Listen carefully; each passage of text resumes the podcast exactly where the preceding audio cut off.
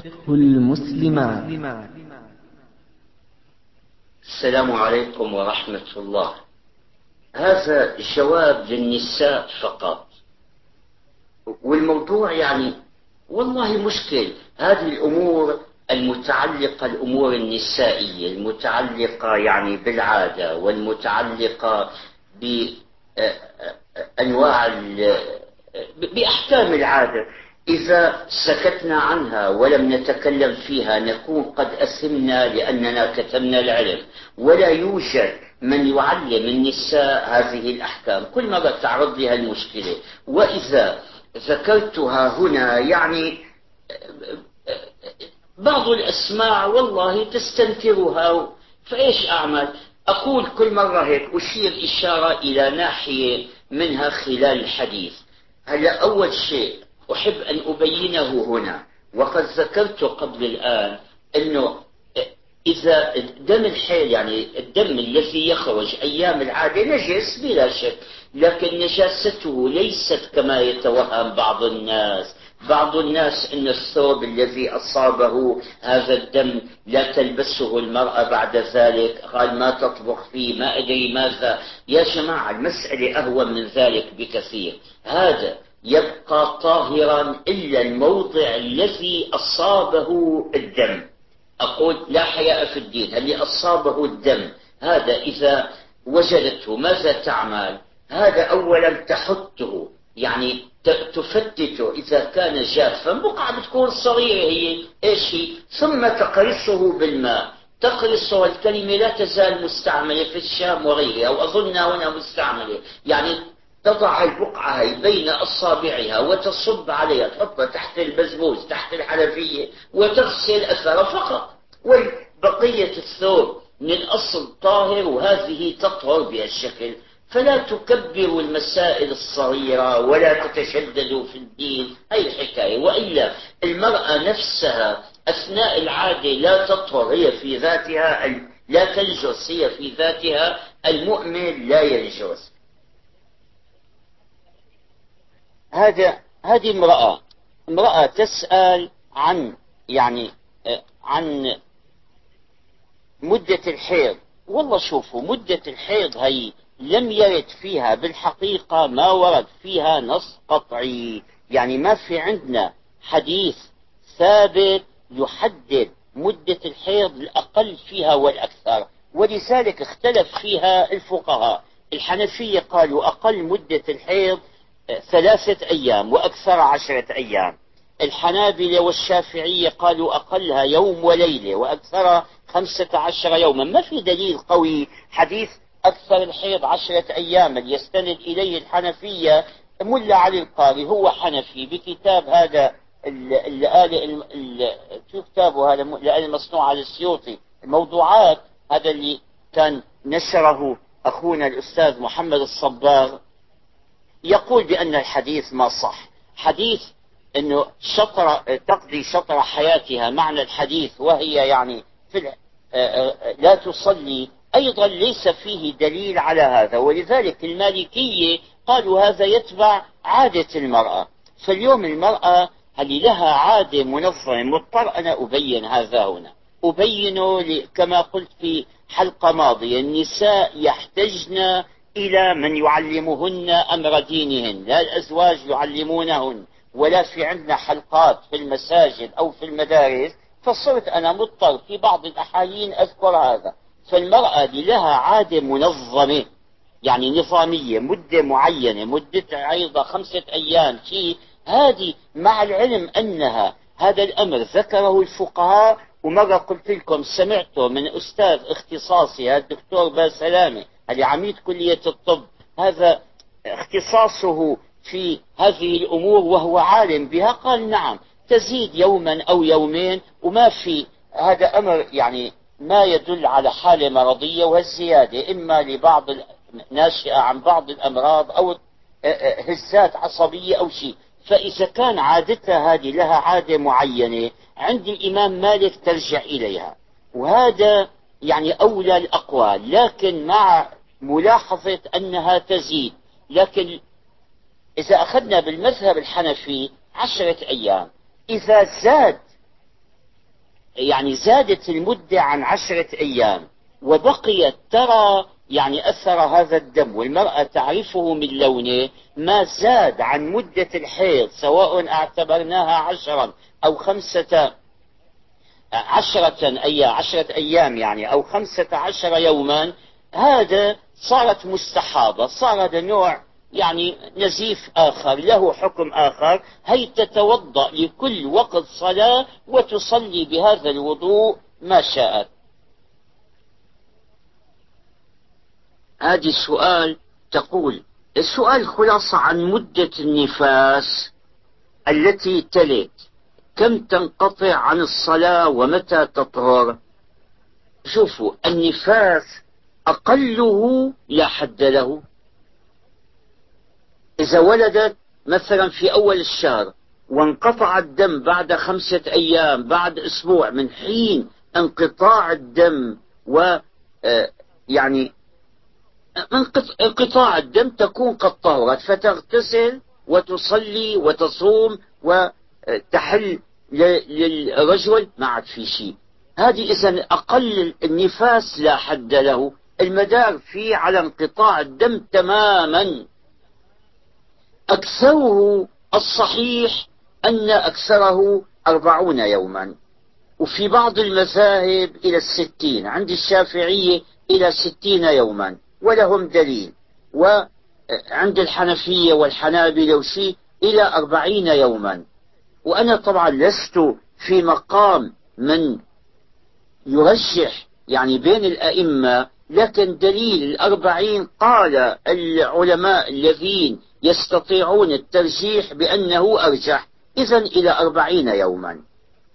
فبعد الأربعين إذا استمر الدم، هذا هذا الدم ما عاد دم نفاس، هذا دم الله أعلم يعني نوع من النزيف. هي تراجع الطبيبة المختصة، طبيبة نسائية، لتعرف منشأه. هذه من الناحية الصحية. من الناحية الشرعية هذه تغتسل وتتوضأ لكل وقت صلاة ولو كان الدم مستمرا، تتوضأ هذه وتصلي بهذا الوضوء إلى أن يدخل الوقت الثاني، وبتحط شيئا القماش أو القطن أو الشيء الذي يضعه النساء.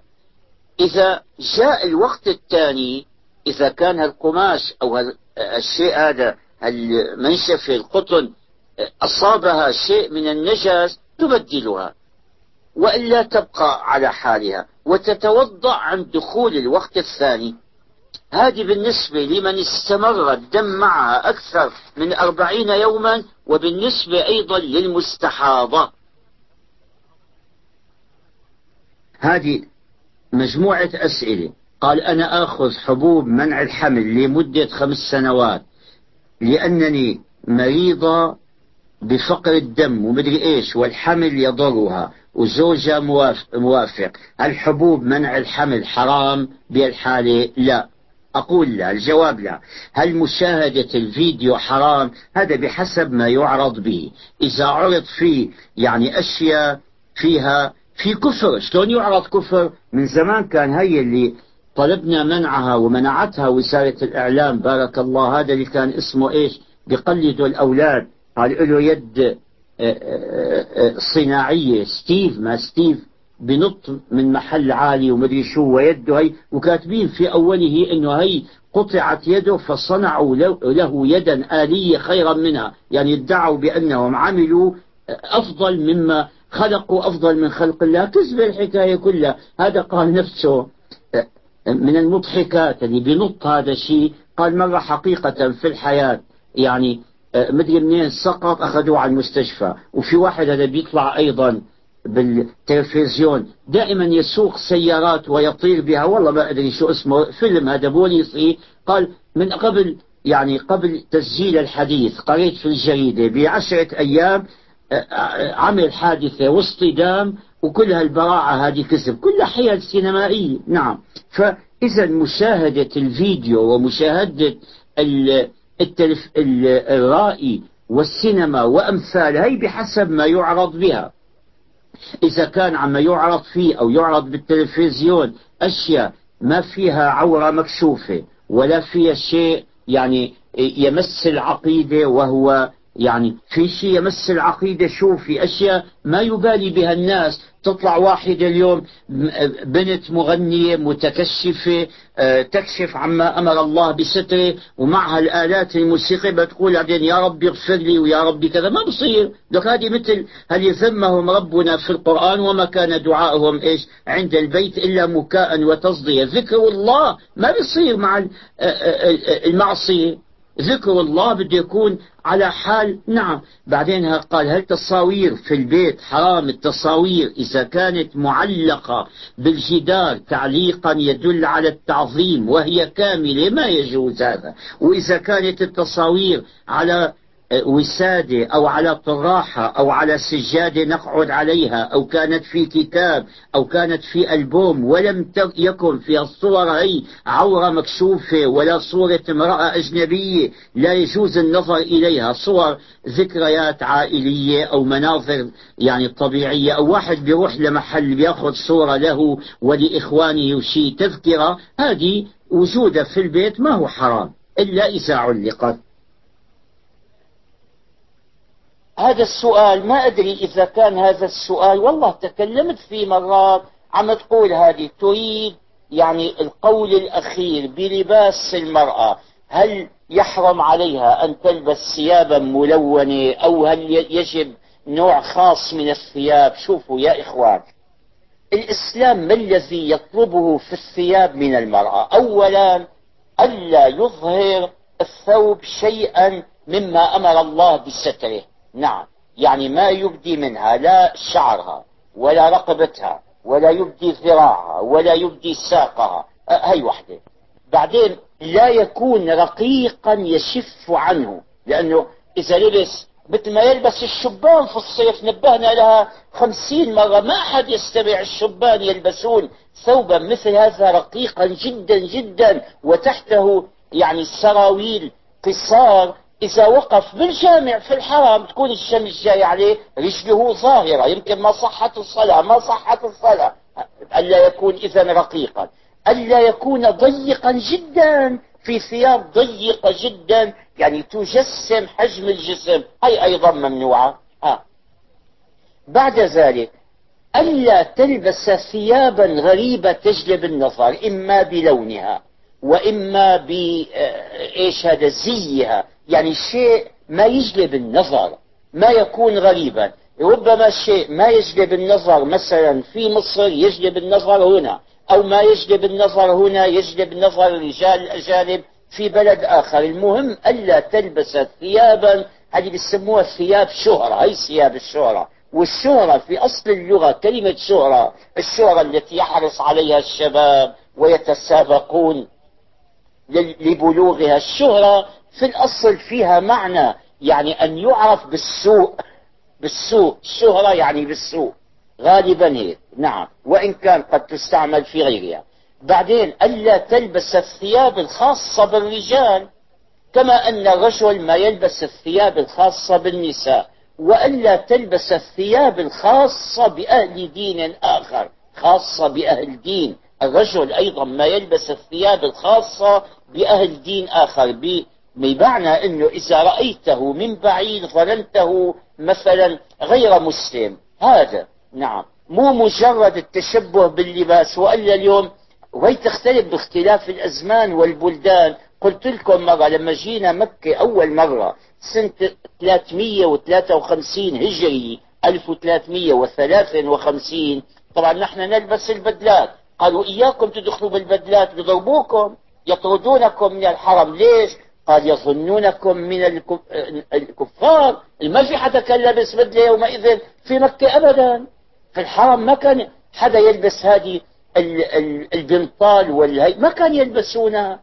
فهي تختلف باختلاف البلدان. هذا القبعة على البرنيطة يلبسها واحد في تركيا ما هي محرمة، لأنه ألزموهم بها فصارت المسلمون مع الأسف يلبسونها، مع الأسف أقول تماما يلبسها في بعض بلدان المملكة أو بعض أحياء دمشق مثلا، ما يشك من يراه بأنه هذا خواجة، بحسبوه خواجة. نعم، فهي تختلف باختلاف البلدان. نعم.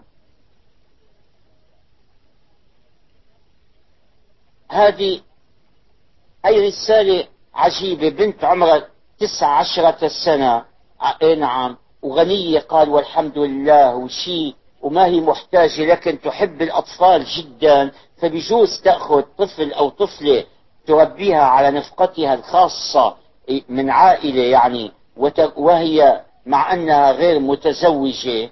شوف، إذا أخذت هي الطفلة الصغيرة من عائلة، من أسرة عندها أولاد كثار، طفلة صغيرة رضيعة فعاونت على تنشئتها إلى وربتها تربية دينية، إلى أن يعني تكبر وتميز، تكبر تصير مميزة لحد مثلا ثمان سنين، سبعة ثمان سنين، لكن بعدين كيف تفارقها؟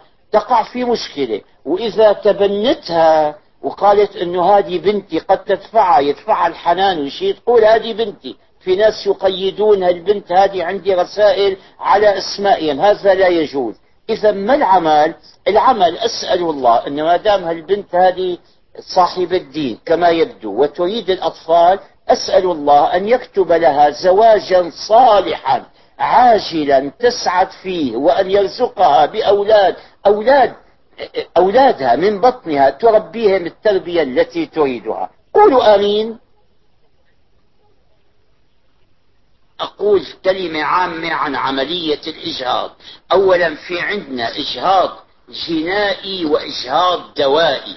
الإجهاض الدوائي أنه إذا كان حالات مرضية تستدعي، يعني حكم الأطباء بأن يعني أن هناك ضرورة للإجهاض وتقديرا للأطباء، هذا الإجهاض الدوائي لا كلام لنا فيه، لأن مرجعه إذا كان فرضنا في حالة تموت المرأة أو يموت الولد أو تتعرض لأذى، ما أدري التفاصيل، هي الإجهاض الدوائي تقديره للطبيب الحاذق، والأفضل أن يكون دينا.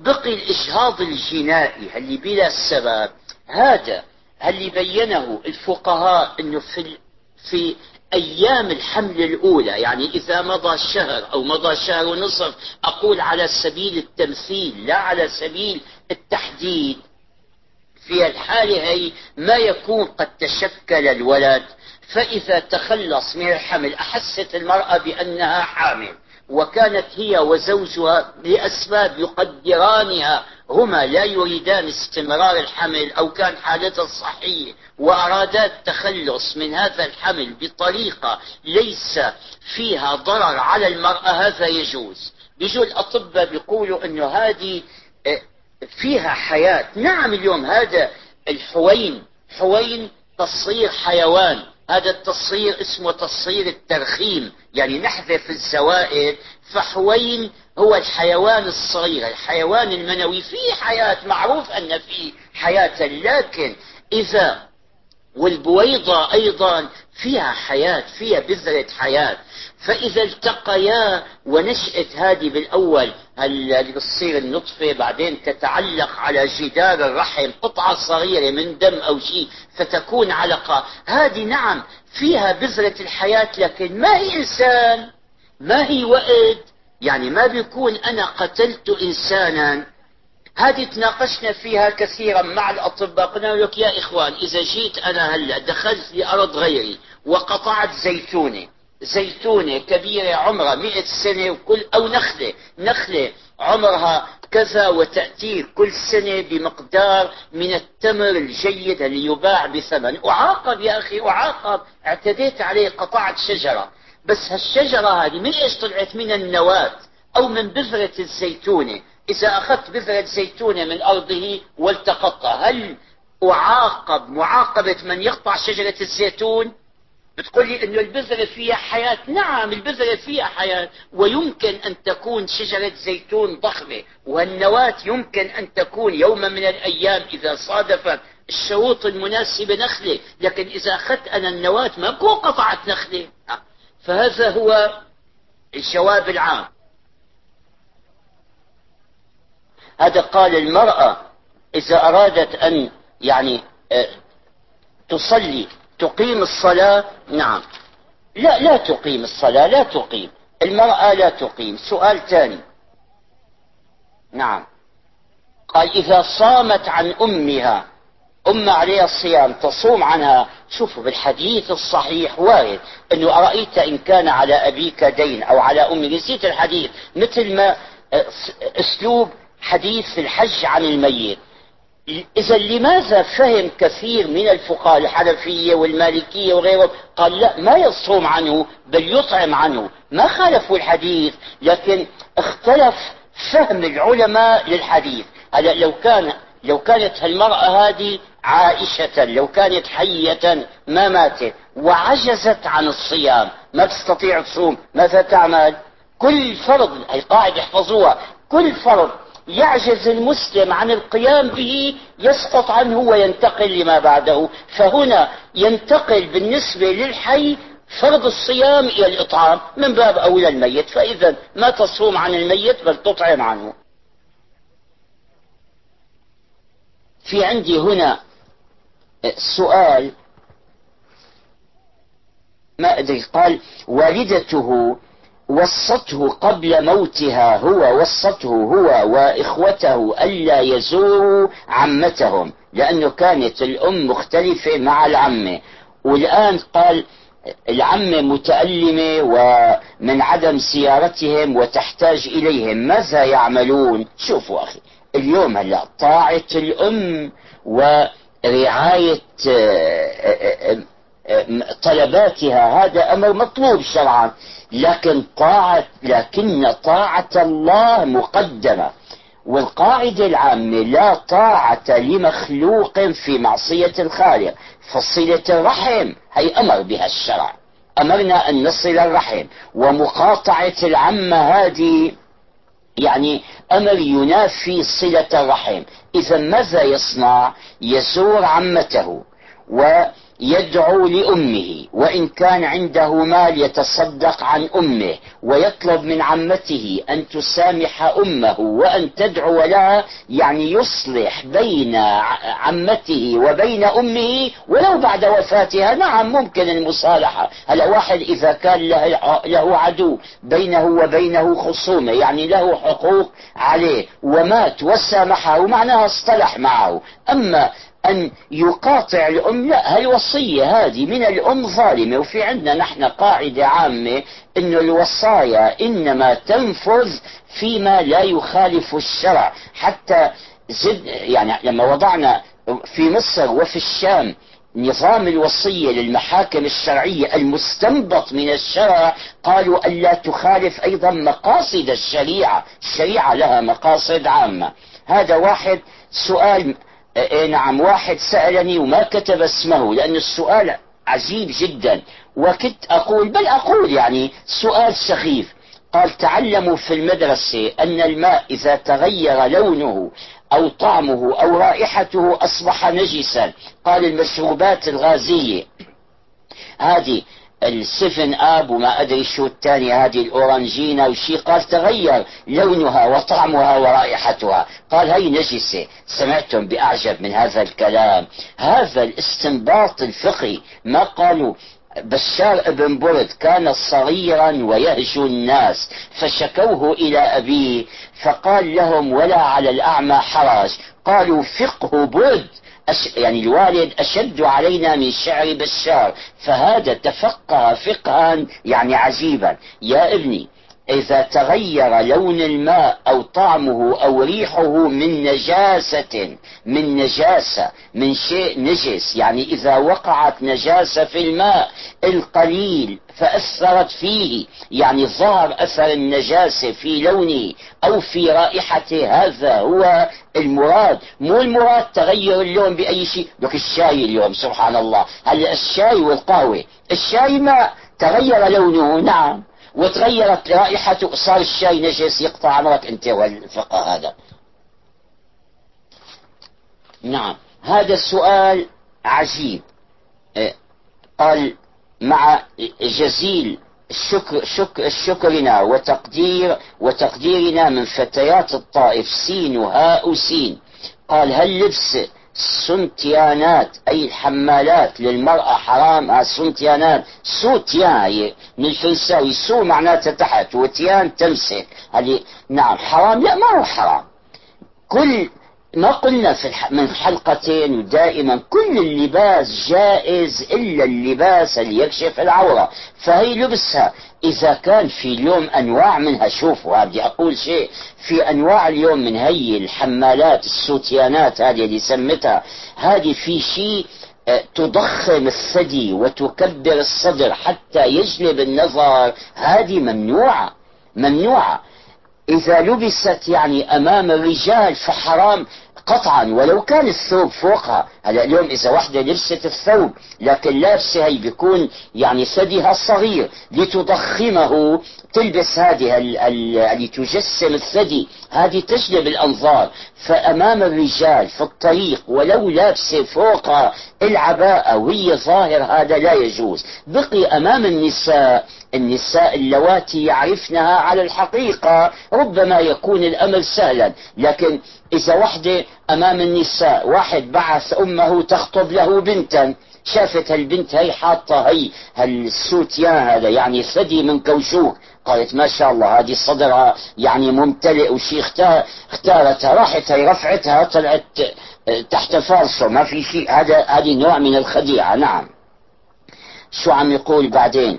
قال الرقص بالنسبة للمرأة حرام، مو أمام الرجال، لا الرقص أمام النساء حلال، وأمام الرجال لا يجوز إلا إذا كان زوجة. إذا كان زوجة ترقص أمامه، يعني ترقص وتعمل اللي بدها.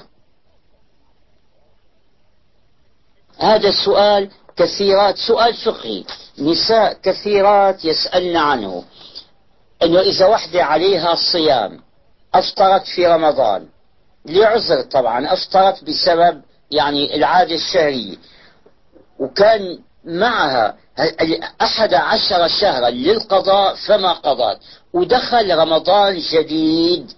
فانتوا شلون وحدة اليوم دخل رمضان ألف وأربعمية وواحد اللي راح، وعليها قضاء من سنة ألف وأربعمية السنة اللي قبلها، ماذا تعمل؟ هذه في المذهب الحنفي تصوم فقط، ما عليها إلا الصيام.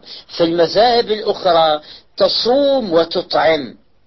الصيام لابد منه، انتبهوا يا بنات يا نساء، القضاء لابد منه، بتقضي على أي حال، لكن إما أن تقضي فقط أو أن تقضي وتطعم مع القضاء، مع القضاء عن كل يوم مسكينا، تطعم ما يكفي للسحور وفطور من مثل ما تأكل هي وأسرتها في بيتها. وهذه رسالة من يمكن أعداد كبيرة من الرسائل في موضوعها. قال هذه فتاة تبلغ من العمر عشرين عاما، حاصل توفي زوجها وتركها أرملة، قال لا تدري ماذا تعمل، قال لا تعرف من العدة إلا أنها أربعة أشهر وعشرة أيام ف ولبس الأسود. وقال في ناس قالوا له أنه لا يجوز أن ترش النور والشمس والقمر، ومنهم من يقول لا تدهني شعرك بالزيت، وناس قالوا أنه ما يراها القمر، وناس قالوا أنه المرأة لا يجوز شو هذه أن تنظر في المرآة، إذا نظرت في المرآة زادت العدة، وعجائب وغرائب عند الناس في يعني يفرضون على المعتدة أشياء وقيود ما أمر الله بها ولا جاء الشرع. فأنا لخصت وأعدت الكلام قبل الآن، ذكرته وأعيده. شوفوا هلأ المرأة المعتدة الذي يمتنع عليها عمله أمور ثلاثة: أول شيء ما تتزوج أثناء العدة، ولا تخطب صراحة، أي واحدة. الثانية ما تتزين أو تتعطر، سواء كانت الزينة في الجسم، يعني ما تحط هذا المكياج اللي بيحطوه على الوجه أو غيره، هذا ممنوع. ما تضع أي رائحة طيبة عطرية لأنه هذا ممنوع، الحداد ينافيه. ما تلبس يعني من الثياب ما يعتبر زينة، ألوان زاهية حمراء شي مثلا ما تلبسها، تلبس الألوان القاتمة. صار أول شيء ما تتزوج، ثاني شيء ما تتزين أو تتعطر بأنواع الزينة بالثياب والجسم. الثالثة ألا تنام إلا في بيتها. ما عدا ذلك إذا وإحنا نعد الأشياء اللي جائز لها أن تعملها ما ننتهي منها، ما عدا ثلاثة هذه حكم حكم سائر المسلمات، ما جاز لغيرها من المسلمات جاز لها، وما حرم على غيرها حرم عليها. تخرج في النهار وإن كان من المستحسن أن تقلل الخروج. إذا كانت تلميذة ما في مانع تروح للمدرسة كل يوم، إذا كانت معلمة ما في مانع أن تذهب أثناء العدة أيضا إلى مدرستها. الخروج في النهار جائز على ألا تبيت في غير بيتها. هاي الأمور الممنوعة. أما تنظر في المرآة أم, أم لا تنظر تنظر، تشوف القمر تشوف القمر، مدري شو تعمل، هالأشياء كلها هي ما في مانع منها. الأمور الثلاثة فقط حفظتموها: ما تتزوج، ما تتزين أو تتعطر، ما تنام خارج بيتها. وما عدا ذلك هي وسائر المسلمات سواء، الحرام على غيرها حرام عليها والحلال لغيرها حلال لها. هذا السؤال من الأردن من عمان، كاتبة التوقيع نانسي، شو بدت يعني الحزلقة من هنا نانسي ليش؟ قال: هل هو حرام رسائل الحب بين الفتاة والشاب أو من تحضر رسائل إلى الآخر؟ آه. إذا كانت حرام فأنا أريد الامتناع. شوفوا يا بنتي، شوفي هلا من جملة القواعد الشرعية أن ما يشر إلى الحرام يكون حراما. هلا الرسائل هي إذا كتبت يبدو من هي أنه بنت هي متدينة بادية بسم الله الرحمن الرحيم والصلاة والسلام على أشرف خلق الله وعلى سيد المرسلين سيدنا محمد صلى الله عليه وسلم، يعني كاتبة كتابة جيدة وعم تقول إذا كان حراما تمتنع عنه، هذا يدل أنها صاحب الدين. نعم. لطفا تابع الرحلة معنا على الوجه الآخر.